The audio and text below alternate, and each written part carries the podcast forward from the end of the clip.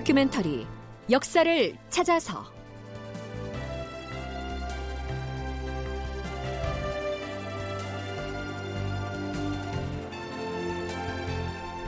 제733편 수수께끼의 인물 길삼봉은 누구인가? 극본 이상락, 연출 최홍준.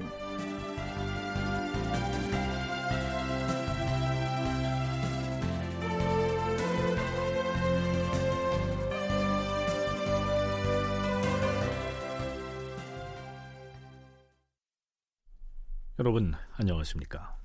역사를 찾아서의 김석환입니다.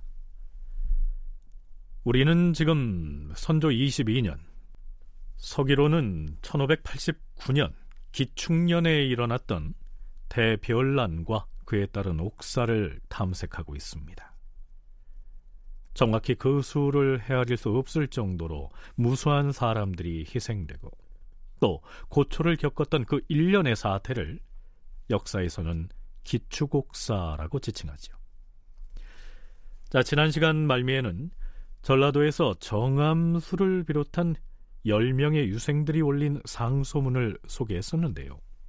그런데 그 상소문에는 이런 내용이 포함되어 있었습니다.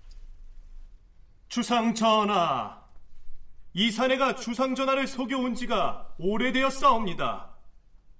반역을 도모했던 역적과 서로 뜻이 맞아서 친교가 깊었을 뿐 아니라 역적 정여립의 집에서 문서를 수색해낼 때 익산군수 김영남을 시켜서 자신이 정여립에게 써보낸 수필과 서찰들을 남몰래 찾아내어 소각시키게 하였사옵니다.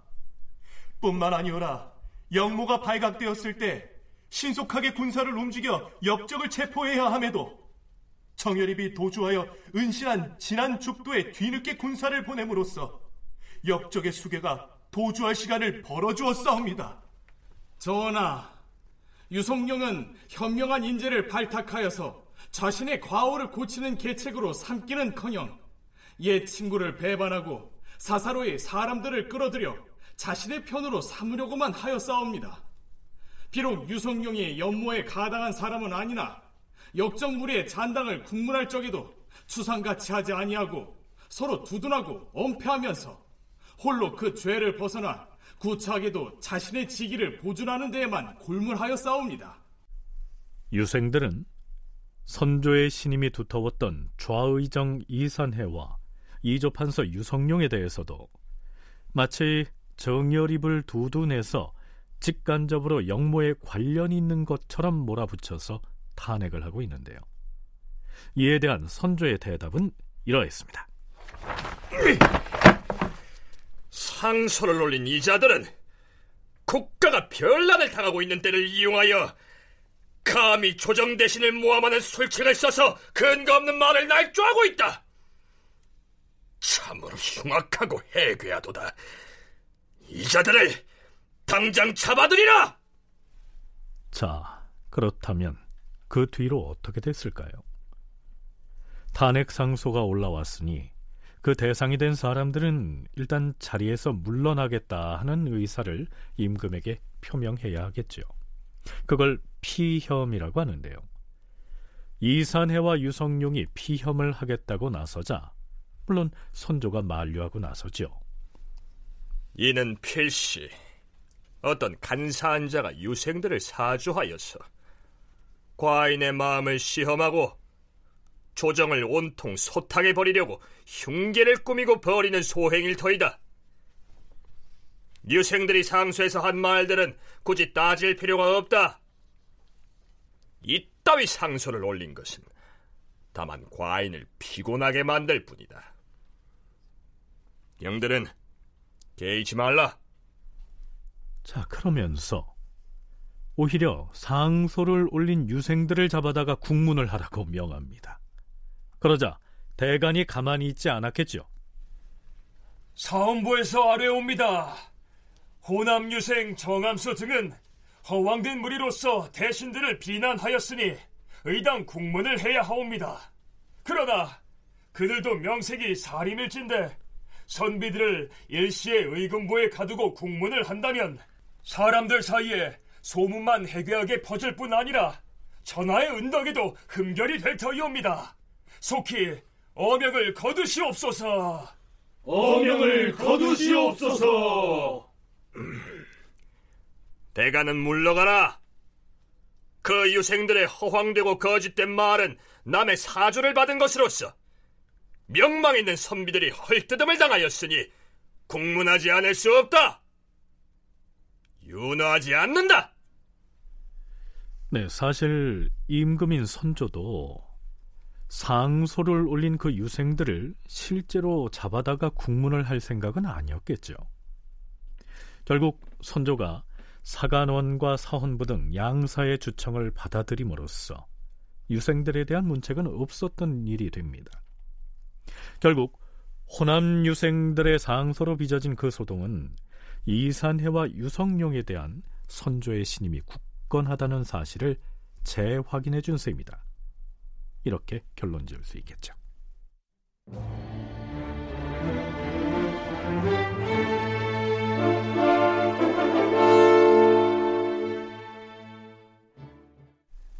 네, 지난 시간에 동인의 영숙격이었던 이발과 그 가문이 참화를 입었던 과정을 짚어봤는데요.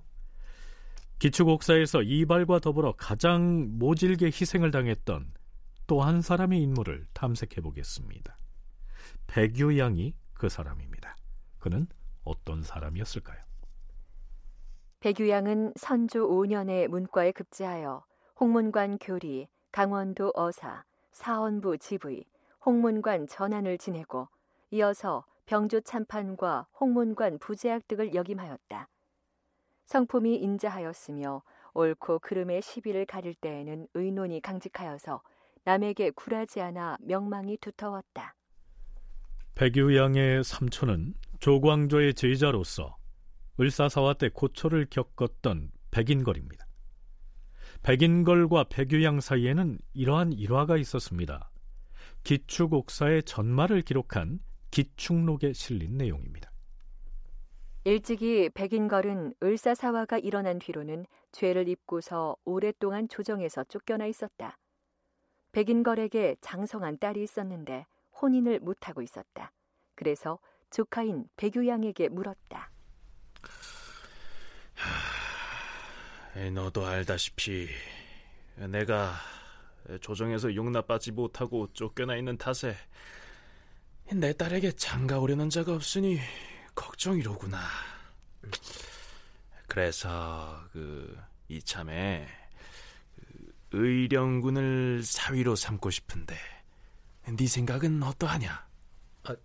삼촌, 의령군은 왕실 종친 중에서도 천한 서울 신분입니다. 그 어미나 숙모들은 다 머리에 수건을 쓰고 다니는 그저 시정의 여자들인데 어찌 그런 사람과 혼인을 시키려 하십니까? 찬성할 수 없습니다. 그러나 백인걸은 조카의 말을 듣지 않고 의령군을 사위로 삼았다. 그런데 혼인한 뒤에 시집간 백인걸의 딸이 백유양이 혼인을 말리면서 했던 말을 남편인 의령군에게 구애 바쳤으므로 의령군과 백유양의 사이가 벌어졌다. 뒷날 의령군의 아들인 춘영은 그 일로 묵은 감정을 품고서 백유양 부자를 원수같이 여겼다. 그러다 기축옥사가 일어나자 백인걸의 아들인 백유함과 더불어 근거 없는 말을 만들어서 보복을 하였다. 이러한 사연이 있었습니다. 그런데요, 이 백유양은 정여립의 형인 정여흥의 딸을 자신의 막내 아들인 백수민의 배필로 삼습니다. 삼촌인 백인걸에게는 비록 왕실의 먼 친척이기는 하나 천한 신분인 서울에게 딸을 시집 보내서는 안 된다, 이렇게 충고를 했던 백유양이 정작 자신은 뒷날에 역적으로 지목당한 정여립의 가문에서 며느리를 맞이함으로써 이 화를 키웠던 것이죠.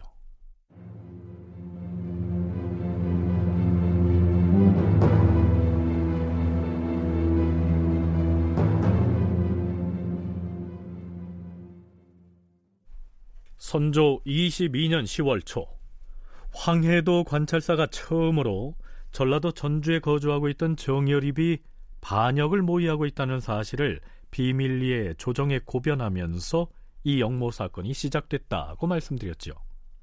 자, 그 사실이 알려지자 비밀리에 긴급 대책 회의를 여는 사람들이 있었습니다.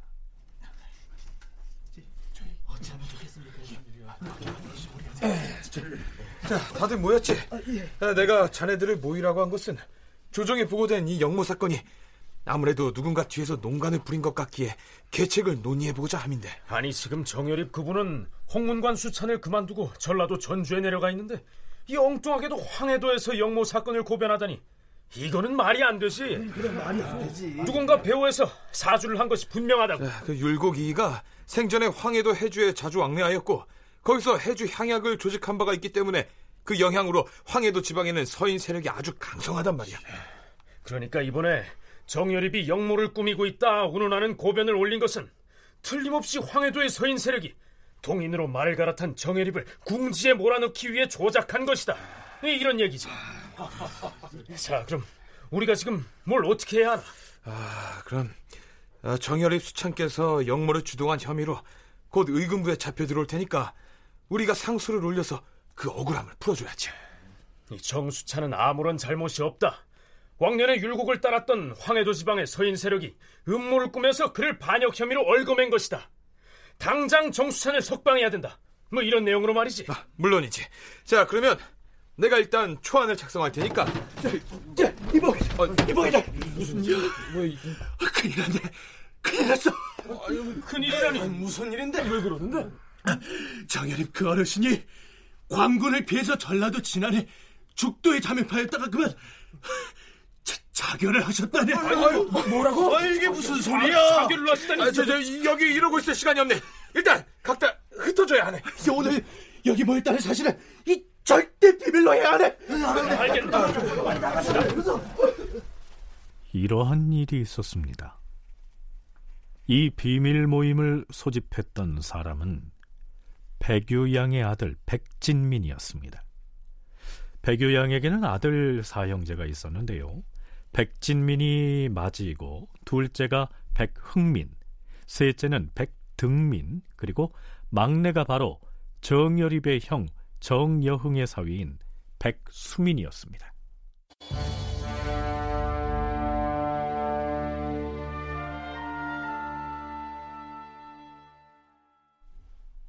선조 22년 10월 28일에 문제의 그 전주 생원 양천회의 상소가 올라오죠. 그 상소의 전반적인 내용은 이발의 옥사를 탐색하면서 이미 다뤘기 때문에 백유양과 관련된 대목만 살펴보면 이렇습니다. 역적 정여립과 결탁하여 생사를 함께하겠다고 맹서를 하였던 정여립의 신복이나 혹은 형제와 같은 자들이 있사옵니다. 이발, 이길, 백유양이 그들이옵니다. 이들이 서로 절친한 사이라는 사실은 길 가는 사람도 다 아는 바인데 그들이 죄를 받겠다고 스스로를 논핵하기는커녕 버젓이 조정에 녹을 먹으면서 대궐에 드나들고 있으니 어찌 통분할 일이 아니겠사옵니까? 양천회의 이 상소문이 올라가자 백유양은 관직에서 사임을 하죠. 그러나 관직을 내려놨다고 해서 해결될 일이 아니었습니다. 더구나 그 무렵 정여립의 조카인 정집의 진술조서, 즉 초사에 정언신과 더불어 이 백유양도 역모 연루자로 등장을 했으니 이젠 처벌을 면할 길이 없게 됐죠. 드디어 백유양은 대궐뜰에서 선조의 친국을 받게 됩니다. 선조는 아니나 다를까 이번에도 정여립의 집을 뒤져서 수거해온 그 편지 두어 통을 꺼냅니다. 이것이 무엇인지 아느냐? 니놈이 역적 정여립에게 보낸 서찰이다. 이 편지에서 백유양 니놈이 역적 정여립에게 뭐라 했는지 기억을 하고 있으렸다. 내 아들이 곧 그대의 아들이다, 이렇게 적어보냈어. 그뿐인 줄 아는가? 또 다른 편지에서는 정철은 나라를 그르칠 소인이다, 이렇게 적었다.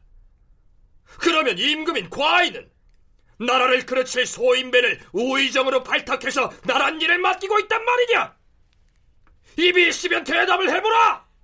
주상 전하, 신의 막내 아들 백수민이 아직 어리석고 배운 것이 적은데 정여립의 집안과 혼사를 맺었기 때문에 그리나 배우라고 정여립에게 보내면서 내 아들이 곧 그대의 아들이다 라고 했을 뿐이옵니다. 이는 예부터 선비 집안에서 아들을 서로 바꿔 가르친다는 뜻에서 그리 일컬은 것이옵니다. 어찌 토록만큼이라도 다른 뜻이 있겠사옵니까? 긴 얘기 들을 필요 없다. 백유양 저자를 부령으로 유배하라. 부령은 함경도의 동북쪽 끝자락에 있는 오지 중의 오지지요. 그래서 백유양은 엄동설안의 멀고 먼 귀양길에 나섰는데요, 그가 귀양을 재촉하고 있을 때 무슨 일이 있었느냐 하면 나간 유생 선홍복이 잡혀와서 국문을 당합니다. 그는 이렇게 실토합니다. 전하, 역적 정여립과 서로 결탁하였던 동호자들이 누구냐 하면 이발과 이길 형제 그리고 백유양이옵니다.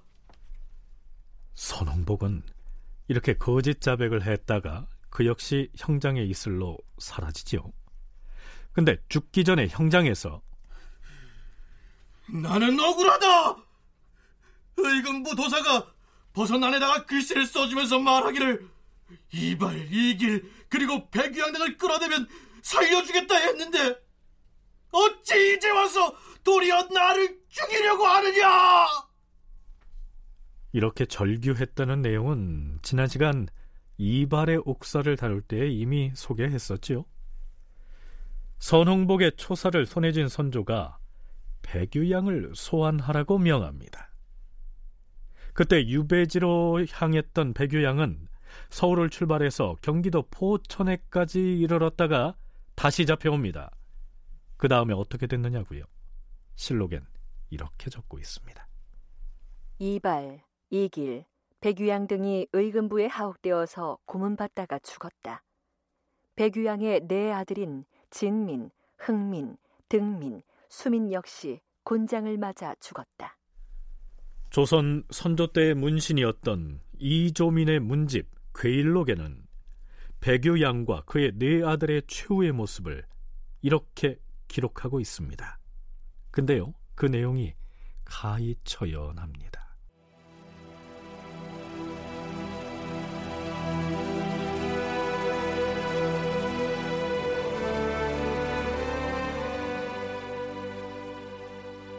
백유양과 네 아들이 곤장을 맞아 죽으니 그들과 알고 지냈던 이웃 동네 사람들은 혹 화가 미칠까 두려워서 감히 문상을 하는 이가 없었다. 그런데 어떤 천한 차림의 사람이 와서 그들의 초상을 치러주었다. 백인걸의 아들이자 백유양과는 사촌지간인 백유함이 그 집에 나타나서는 어떤 사람이 정성을 다해서 상을 치르는 모습을 보고 다가가서 물었다. 아니, 너는 누군데 여기서 치상을 하고 있는 것이냐? 소인은 이 집안의 서얼입니다. 오호, 그래? 그럼 나하고도 남남이 아닌데 그동안 왜 나한테는 한 번도 찾아오지 않았느냐? 비난한 마을에 사는 미천한 신분인지라 미처 찾아뵐 엄두를 내지 못하였습니다. 그런데 얼마 뒤 백유함은 정운익이라는 사람을 시켜서 그때 백유양 부자의 상을 치렀던 그 서자를 역적의 초상을 돌봐준 죄로 몰아서 곤장을 때려 죽였다.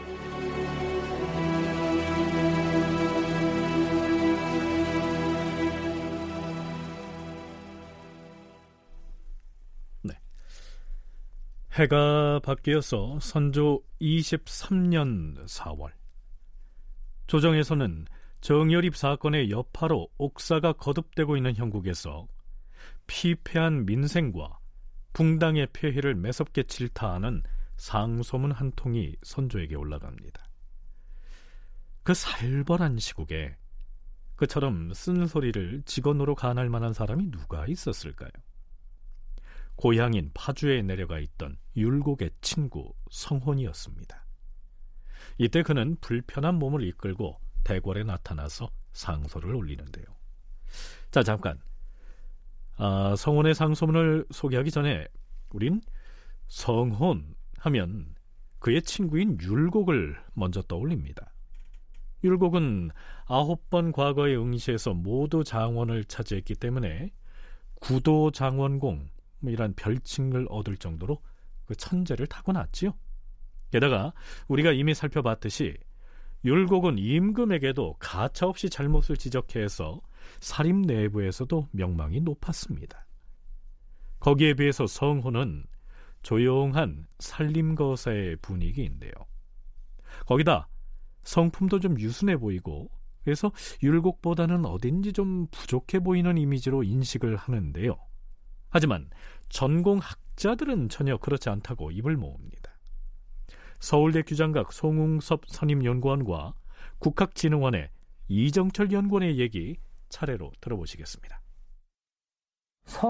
성혼은 살림이죠. 살림의 원형이라고 할 수 있는 사람 중에 한 사람이 성혼의 아버지 성수침이에요. 그러니까 성수침은 많은 사람들이 잘 모르는데 조광조의 제자라고도 할 수 있고요. 그리고 성수침이라고 하는 사람의 형 성수종은 과거에 합격했는데 조광조와 연관이 있다는 이유로 파방이 되는 사람이기도 합니다. 그러니까 기묘사화 이후에 성수침은 철저하게 이제 관직이라고 하는 것에서 벗어나서 명종대에 이렇게 부름을 받는 경우도 있습니다만 나가지 않고 정말 공부만 했던 그런 사람이고, 성수침의 그런 명성이 성혼을 만들었어요. 그리고 초반기만 하더라도 율곡보다는 성혼이 훨씬 더 이렇게 더 집안이라든가 청명이라고 하는 이 청아한 명성이라고 하는 것과 연관해서는 성혼이 훨씬 더 높은 수준에서 출발을 하고 있었던 것이죠.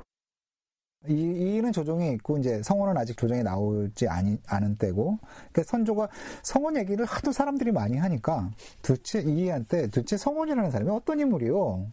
라고 물어보니까 이가 이렇게 얘기를 합니다. 어떤 것을 깨닫고 이해하는 거는 제가 좀 빠릅니다. 그런데 깨달은 후에 굳게 지키는 것은 제가 성혼을 따라갈 수 없습니다.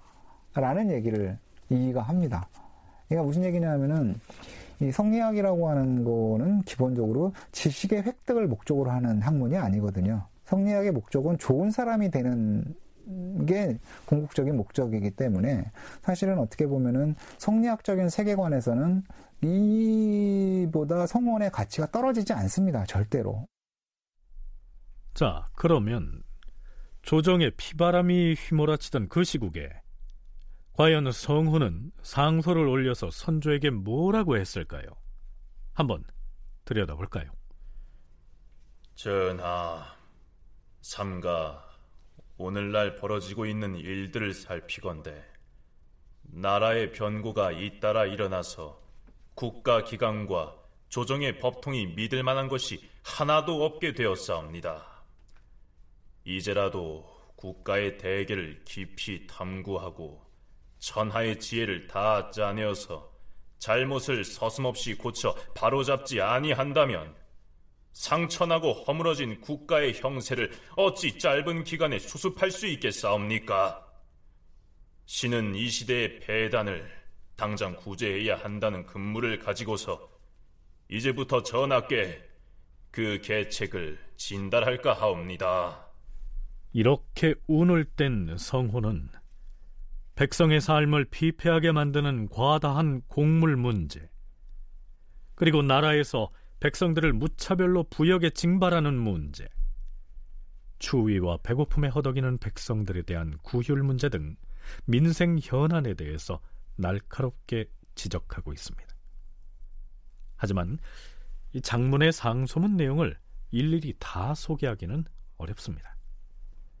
주상 전하, 지금 조정에는 동인과 서인이 일진일퇴하면서 서로 번갈아가며 상대편의 세력을 제거하다 보니 국가의 원기도 따라서 병들었사옵니다. 큰 병을 치른 뒤에 병든 몸을 부지시키는 약은 무엇보다도 군자와 소인을 가려내는 것이옵니다. 사람을 쓸 때에는 더욱 잘 살펴야 하옵니다. 어떤 사람이 진정으로 어질다는 것을 알면 망설이지 말고 일을 맡기고, 어떤 이가 간사하다는 것을 알면 주저없이 버려야 하옵니다. 선현들이 말하기를 임금이 바른 것과 사악한 것을 분별할 줄 안다면 붕당이 저절로 생기지는 못한다라고 하였으니, 조정에 붕당이 있으면 군주는 마땅히 그 책임을 통감하여야 하옵니다. 성우는 붕당의 폐해가 점점 심해지는 것은 임금이 제구시를 못하기 때문이다, 이렇게 질타한 다음 드디어 정여립 사건을 언급합니다. 지금 역적을 토벌하여서 반역의 무리는 이미 섬멸되고 그 뿌리가 뽑혔으니 이제 걱정할 것이 없사옵니다. 역적에게 연루되었다는 지엽적인 혐의로 지역의 사람들을 서울로 압송하지 마시옵소서. 민심을 위무하기 위한 안민의 계책을 세워야 하는 이때에 죄인이라 낙인 찍어서 사람들을 서울로 마구 압송하고 있는데, 지친 백성들은 연도에서 괴로운 마음으로 그들을 전송하고 있사옵니다. 신이 듣건대 반역을 일으킨 자가 사랑하는 말로써 어리석은 백성을 선동하자 어리석은 백성들이 흔연한 마음으로 그들의 말을 믿어서 물 흐르듯이 몰려가 그 난역에 가담하였다 하옵니다. 그동안 지방의 수령들이 덕을 베풀지 못하고 끝없이 가렴주구를 하여서 백성의 재산을 갈취하였으니, 백성들이 하루아침만이라도 살아보겠다는 생각에서 반역의 무리를 따르게 되었던 것이옵니다. 네, 반역의 주모자로 지목된 정여립이 이미 죽었는데도 왜 자꾸 지엽적인 사람들을 거기에 연루됐다 해서 잡아올리느냐.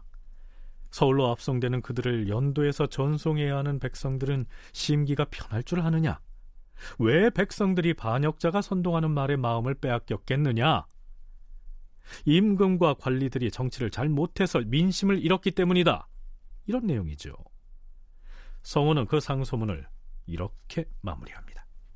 주상 전하, 나라에서 역적의 목을 이미 베었음에도 백성들이 반란을 기대하는 마음은 없어지지 않고 있사옵니다. 시중에는 정여립은 죽지 않았다느니, 그의 죽음이 아깝다느니, 장차 큰 군사가 일어나서 세상을 뒤집을 것이라느니, 반역의 죄상이 밝혀지지 않았다느니 하는 등의 유언비어가 꼬리를 물고 일어나서 민심을 동요시키고 있사옵니다. 신이 걱정하는 것은 적을 도발하는 데 있지 않고 그 뒤처리를 잘하는 데 있사옵니다. 반역의 괴수는 죽였으니 그자들의 위협에 의하여 따랐던 자들은 죄를 묻지 말아야 하옵니다. 지방 유생의 상소 등을 빌미로 삼아서, 혹은 정여립의 집에서 나온 이른바 적가문서를 꼬투리 삼아서 죄 없는 사람들의 목숨을 무참히 빼앗는 이 선조의 행태를 강력하게 비판하고 있는 것이죠. 그러면 성혼의 이 상소에 대한 선조의 반응 궁금하시죠? 성혼이 상소를 올렸으나 임금은 그저 평범한 격식만 갖추어서 성의 없이 답을 하였으므로 성혼은 사의를 표명하고서 집으로 돌아가 버렸다.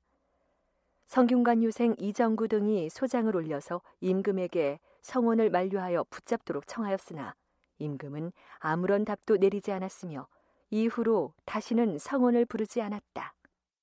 굉장히 비판적인 말이면서 유학의 원칙에는 조금 더 어긋나지 않으니까 선조가 듣기에는 가장 언짢은 말인 거죠. 뭐라고 반박도 못하는 말입니다. 그러니까 선조는 그 말을 듣고 그냥 이렇게 평범한 말로 답하고, 성혼은 그냥 사직하고 고향 내려가고, 성균관에 있던 이제 상황을 그 이정구가 소장을 올려서 만류해라 그러니까 선조는 대답도 없습니다. 그러니까 선조는 굉장히 자존심 강한 사람이거든요. 자기가 왕이기도 하고 뭐. 그런데 이 상황을 정말 기분은 나쁘지만 구도적으로 보면 어쩔 수는 없는 상황인 거고, 그러니까 그냥 대응이 없었던 겁니다. 이정철 연구원이 짚어낸 것처럼 쓴소리로 가득 찬 성혼의 상소를 선조가 어떻게 받아들이고 있었는지 짐작할 만하죠.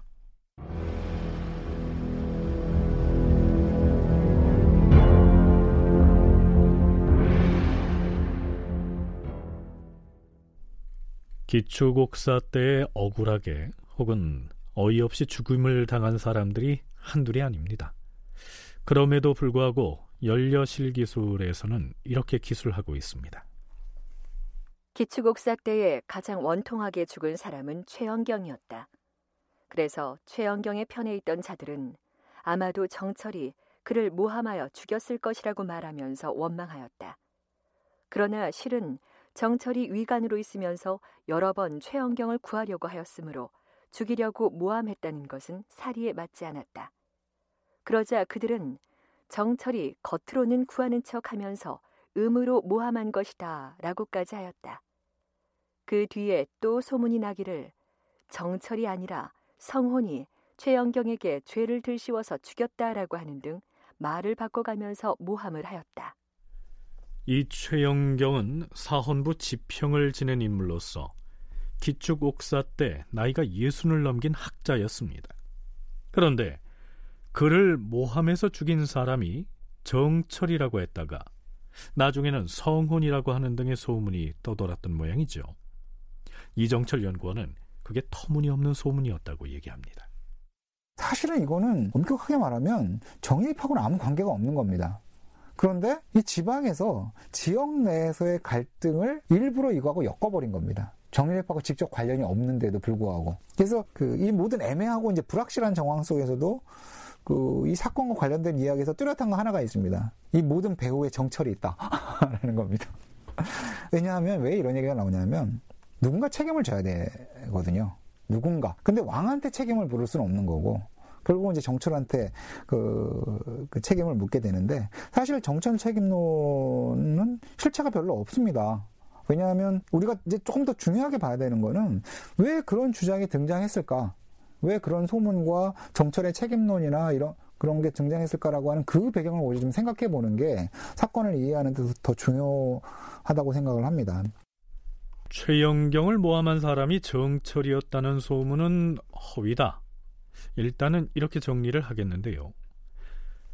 그렇다면 기축옥사의 무수한 죽음 중에서 최영경의 죽음이 가장 원통했다 하는 이 대목의 진실은 과연 무엇일까요?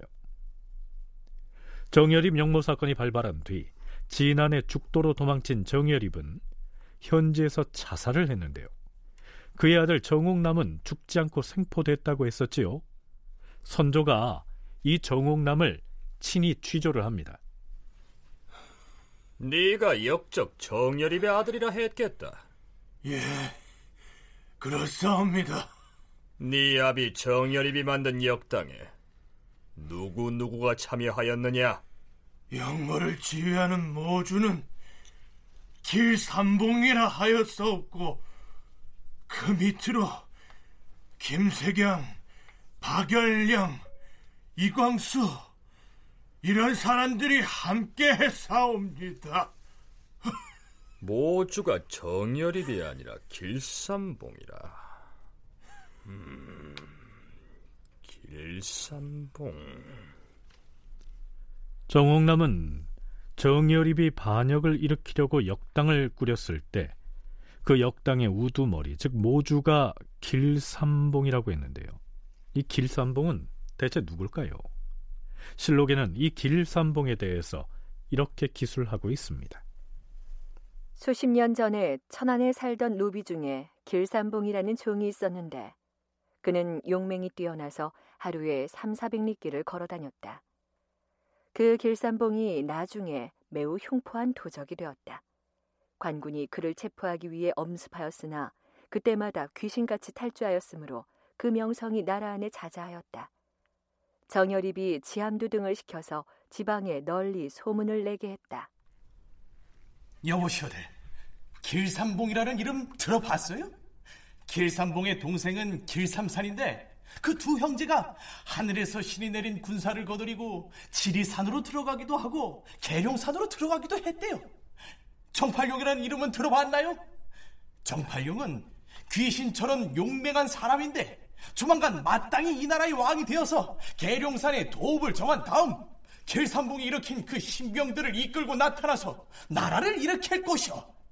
그 정팔용이 누구냐 하면 그 정팔룡이 바로 정여립이란 겁니다.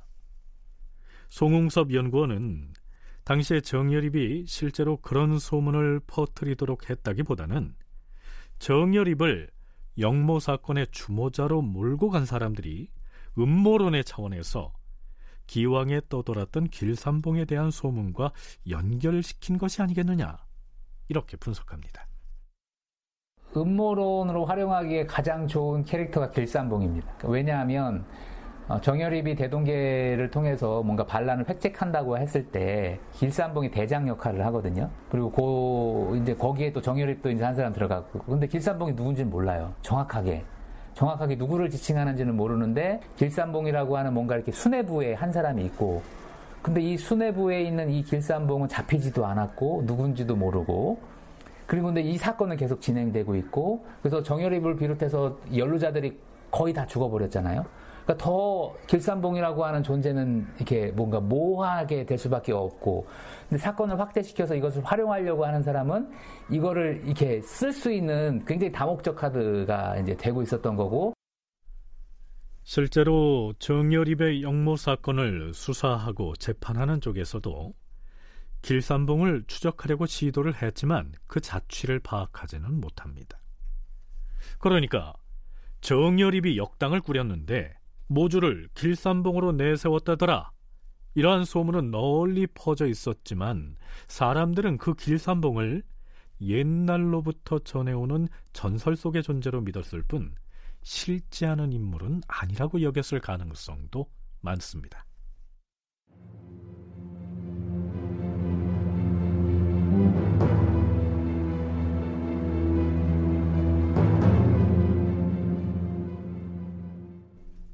자, 그런데요, 이상한 일이 일어납니다. 선조 23년 6월, 유령처럼 소문만 무성했던 그 길삼봉이라고 하는 사람이 조정에 잡혀온 겁니다. 그 사람이 누구냐면요, 경상도 진주에 거처하던 최영경이었습니다. 말하자면 그가 정여립 역당의 모조로서 길삼봉이 아닌 최삼봉이었다는 얘기죠. 선조 수정실록의 기사를 살펴보면 이렇습니다. 정여립의 난이 일어난 초기에 역적의 무리가 말하기를 길삼봉이 그 역당의 상장, 곧 우두머리이고 정여립은 그 아래 차장이라고 천명하였다. 그래서 국청에서는 길삼봉의 행방을 수색하였고 용의자가 많이 체포되었으나 잡혀온 사람들의 신원이 모두 증명되어서 석방하였다. 정여립 역당의 무리는 길삼봉에 대해서 이렇게 진술하였다. 전주에 있는 정여립의 집에 갔더니 길삼봉이라는 자가 있었는데 60세쯤 됐고 낯빛은 검고 몸이 비대하였습니다. 아닙니다. 길삼봉은 30세쯤 되었고 키는 크고 얼굴이 바리했습니다. 틀렸어요. 삼봉은 나이는 50세쯤 됐고 수염이 길어서 배까지 들이웠으며 낯빛은 검고 키는 크며 말할 때마다 기침을 했어요. 길삼봉은 우두머리가 아니고 쫄병이었어요. 전주가 아니라 경상도 진주에 사는데 30세쯤 됐고 하루에 300리를 달린다 했습니다. 아니, 삼봉은 본디 나주에 있는 양반 집안 사람이에요. 삼봉은 본디 길씨가 아니라 최삼봉인데 진주에 사는 종놈입니다요. 1년 전에 한 선비가 전주의 만잔동을 지나는데 거기에서 대동계 사람들의 활쏘기 모임이 있었다고 해요.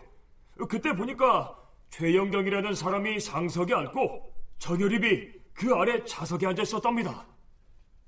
그리하여 뜬 소문이 떠들썩하게 일어났는데 여러 역적들의 공초 중에서 최영경의 생김새와 비슷한 것들을 모아 엮어서는 길삼봉은 필시 최영경일 것이다 라고 하였다. 사원부와 사간원 등 양사가 처음에 그 소문을 듣고는 곧장 최영경을 가리켜 정여립의 친우라고 하면서 멀리에서 조정의 권세를 잡고서 조정을 한다라고 논박하여서 관작을 삭탈하기를 추청하였다. 그러나 사간원의 내부 회의에서는 이런 반론이 나왔다. 뜬 소문에 의거해서 사람을 죄지어서는 안 될 것이오. 더구나 최영경은 경상도에서 높은 영망을 갖고 있는 선비인데 지금 매매한 말을 가지고 그를 죄준다면 반드시 그 지역의 민심을 잃을 것이요.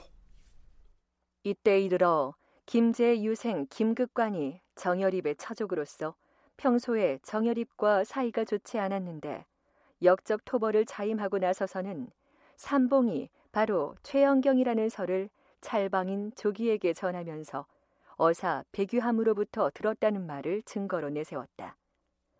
조기가 전라감사인 홍여순에게 다시 그 말을 하였는데 거기서는 진사, 양천경 등이 증인으로 거론되었다. 홍여순은 이를 임금에게 구하는 한편 경상 우병마사 양사영에게 통보하여서 최영경을 체포하게 하고 또한 그 집을 수색해서 선비 이황종이 최영경에게 보낸 편지 따위를 찾아냈다. 그 편지는 시국을 극도로 비방한 내용으로서 심지어 정여립의 옥사를 사활하고까지 일컫고 있었다. 자, 돌아가는 상황이 좀 복잡하지요. 이 사람 저 사람의 말들이 마구 얽히고 설킨 형국인데요. 어찌됐든 진주에 있던 최영경이 잡혀옵니다. 그러자 홍문관의 교리 백유함이 선조에게 상소를 올립니다. 전하, 제가 했던 말이 최영경을 잡아오는 증거가 되었다고 하는데 이는 사실과 다르옵니다. 당초 도성에 길삼봉에 대하여 사실무근한 여러 설들이 나돌았으나 모두 믿을 것이 못되었사옵니다.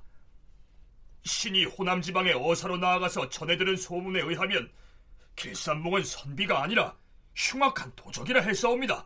그 말을 전했을 뿐이옵니다. 만약 길삼봉이 최영경과 관련이 있다는 단서가 보였다면 신이 스스로 전하께 글을 올려서 구했을 것이옵니다. 어쨌거나 길삼봉은 서울로 압송돼서 옥에 갇힙니다. 본인으로서는 참 어이가 없었을 텐데요. 하기는 기축옥사에서 어이없이 당한 사람이 한둘이 아니었죠. 송웅섭 연구원은 선조가 정여립 사건을 이렇게 지루하게 끄는 한 최영경 같은 희생자는 계속 나오기 마련이라고 얘기합니다. 안 잡히는 이 길삼봉 같은 사람들이 있는 한은 계속 이야기는 나올 수밖에 없거든요. 반란자 색출을 이제 해야 되는 상황에서. 그러니까 그런 과정에서 이제 더 사건이 커지고 확대되고 또 아까도 말씀드렸듯이 기본적으로는 동서분당이 이루어지고 신료들 사이에서의 분화가 이루어졌기 때문에 이것을 기회로 활용하는 서인 측의 이해관계가 분명히 있었고 동인 측 입장에서도 그만합시다 얘기를 함부로 하기가 어려운 거죠. 반란 사건인데. 그리고 이미 수뇌부 정여립과 같은 이 수모자들을 다 죽어서 반란으로 분명히 규정이 되어서 죽었고 선조가 그것을 직접적으로 주도를 하고 있었던 상황에서 그만합시다 이렇게 얘기하기도 어려운 상황이니까 이게 이제 지리하게 끌어지게 되면서 무고한 사람들까지 그 피해 범위가 더 크게 확대될 수밖에 없고 연루된 사람이 1000여 명이 되었다라고 하는 것은 한편 시국의 폐단을 바로잡으라 하는 상소를 올렸다가 선조에게 외면당하고 파주로 내려간 성호는 최영경이 옥에 갇혔다는 소식을 듣고서 정철에게 편지를 보내선 최영경을 구제해달라고 요청합니다. 그러자 정철도 이렇게 답신을 보내죠. 보내준 편지에서 최영경은 수신과 효제의 모범을 보인 선비이니 구해주라 이렇게 말하고 있으나 내가 아무리 힘을 써도 소용이 없을 뿐 아니라 조정 돌아가는 상황을 보아하니 아무래도 안 좋은 일이 일어날 것만 같소이다.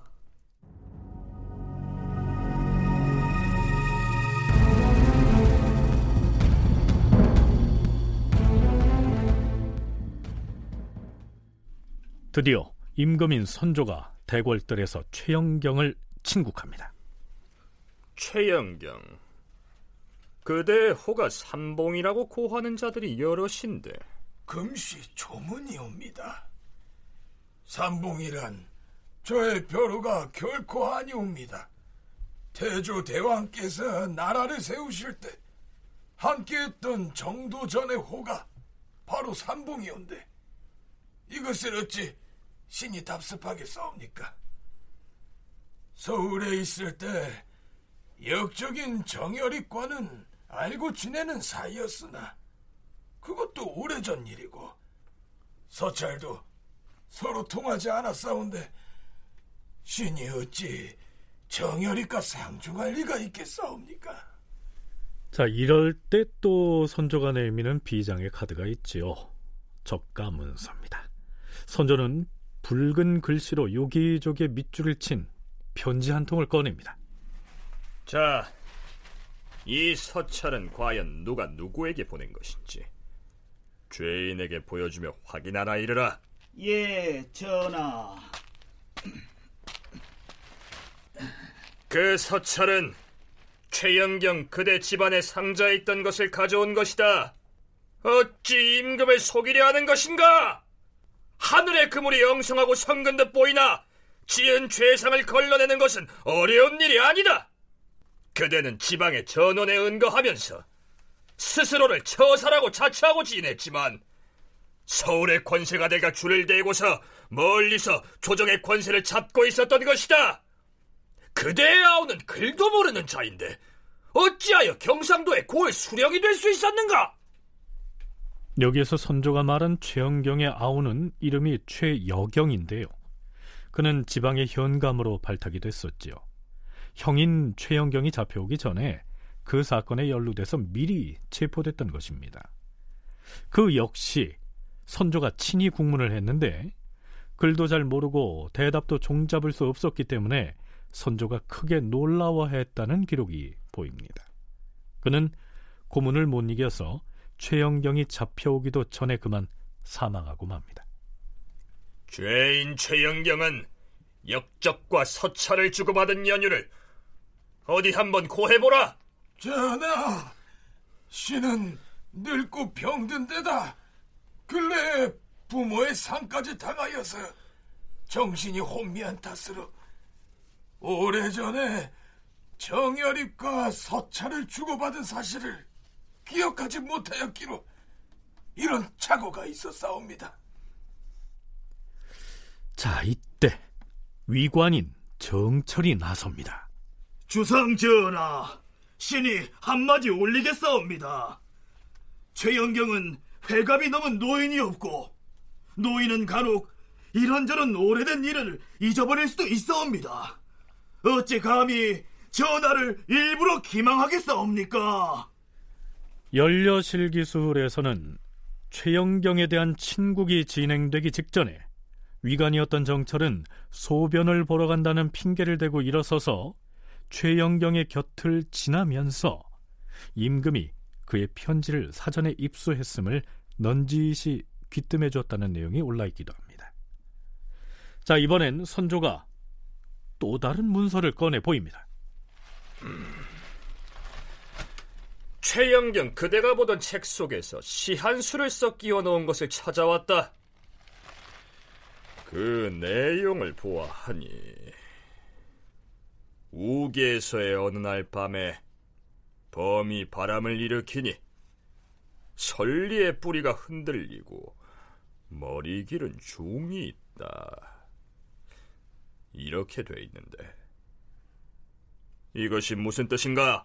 전하, 신은 본디 시를 잘 모르옵니다. 신의 친구인 이노가 어느 날 이 시를 말해주기에 종이에 써넣었다가 우연히 상자 속에 두었던 것이옵니다. 선조가 그 시구를 가지고 또 무슨 꼬투리를 잡을지 몰랐으므로 이때 또 위관인 정철이 서둘러 나서서 거듭니다. 전하, 이 시는 신도 일찍이 들어보았사옵니다. 바로 지난해에 어느 익명의 행인이 화살을 꿰어서 종루 위에다 써붙였던 바로 그 시이옵니다. 또한 최영경이 평소 시를 못 짓는다는 것은 알만한 사람들은 다 아는 사실이옵니다. 제1차 친국은 일단 그렇게 끝납니다. 그 얼마 뒤 정철이 어전에 입시하자 선조가 묻습니다. 최영경의 옥사는 어떻게 진행되고 있는가? 전혀 단서가 없사옵니다. 신이 들은 바로는 그가 평소 선비의 기계와 절도를 숭상한다고 하였사옵니다. 또한 효도와 우애로서 세상에 이름이 알려졌고 영남의 사론도 그를 매우 존중한다고 하니 역모를 꾸몄을 리는 없사옵니다. 신은 그와 평소에 전혀 모르는 사이여서 감히 사심을 둘 처지가 아니옵니다. 단지 들은 바가 이러하기 때문에 감히 아뢰옵니다. 선조는 남도 지방에 사람을 보내서 추가로 탐문을 해봤는데요. 최영경이 정여립 역당의 길삼봉이라고 하는 소문에 대해서는 신빙성을 확인할 길이 없었기 때문에 일단 석방을 합니다. 한편 그 소식을 들은 성혼은 자신의 아들 성문준을 보내서 위로의 인사를 건넵니다. 이때 최영경이 문준에게 이렇게 얘기합니다. 네 아비와 나는 오래된 친구인데 너의 아버지를 한 번은 만나고 죽어야 하는데 그럴 기회를 얻을 수 있을지 모르겠구나. 그런데요, 최영경을 방면하라는 선조의 명이 떨어지자 대간이 들고 일어납니다. 전하, 최영경은 정여립과 편지로서 서로 통한 사실을 숨기고 사실대로 공초하지 않았사옵니다. 또한 그가 정여립과 서로 어울렸다는 소문이 있으니 온전히 석방하는 것은 불가하옵니다. 다시 국문을 시행하여서 그의 죄를 정하시옵소서. 최영경이 역적과 상종했다는 소문은 어디에서 발설된 것인가? 경상도 도사 허흔이 말하기를 지난해 섣달 금음날에 감사 김수와 밤에 이야기를 나누었다는데 김수가 그런 말을 했다고 말하였다는 것을 신이 직접 들었기 때문에 아는 것이옵니다. 사관원의 간관은 자신이 직접 들은 것도 아니고 누가 누구에게 나눈 이야기 중에서 그런 말이 있었다는 사실을 내가 전해 들었다, 이렇게 애매모호하게 말하면서도 이 최영경을 다시 잡아들이라고 추청을 합니다. 게다가 사관원의 장관인 대사관도 같은 내용으로 추청을 하자 선조는 최영경을 다시 가두라고 명하지요. 최영경은 마지막으로 항변합니다. 전하, 신이 정여립과 편지로 소통한 일은 기억의 착오로 인하여 잘못 공초하였으니 만번 죽어도 아까울 것이 없사오나 역적과 상종하였다는 소문에 대해서는 전혀 그런 일이 없었사옵니다. 그러자 그런 말을 들었다는 사람을 또 잡아다가 문초를 하는 등 다시 한바탕 소란이 일어나죠. 결국 최영경은 자신의 일로 인해서 동생이 미리 잡혀와서 맞아 죽었다는 사실에 충격을 받고 또 오랫동안 옥에 갇혀 있었던 탓에 질병이 생겨 끝내 옥사하고 맙니다. 그 소식을 들은 성원이 정철에게 다시 편지를 보내죠. 허허, 최영경이 죽었다고 하니 상심과 탄식을 이길 수 없소이다. 나도 이제는 몸이 늙어서 정신이 가끔 창란되기도 하는데 최영경 그 사람은 고고한 선비였어요. 밝혀진 범죄 사실이 없으면 조정에서 용서해 주었어야 하는데 대간에서 다시 탄핵을 하여 마침내 옥중에서 숨을 거두었으니 어찌 그런 식으로 백성들의 마음을 폭증시키려 하는 것인지. 자, 이러한 어이없는 죽음의 행렬은 언제까지 이어질까요? 다큐멘터리 역사를 찾아서 다음 주 이 시간에 계속하겠습니다.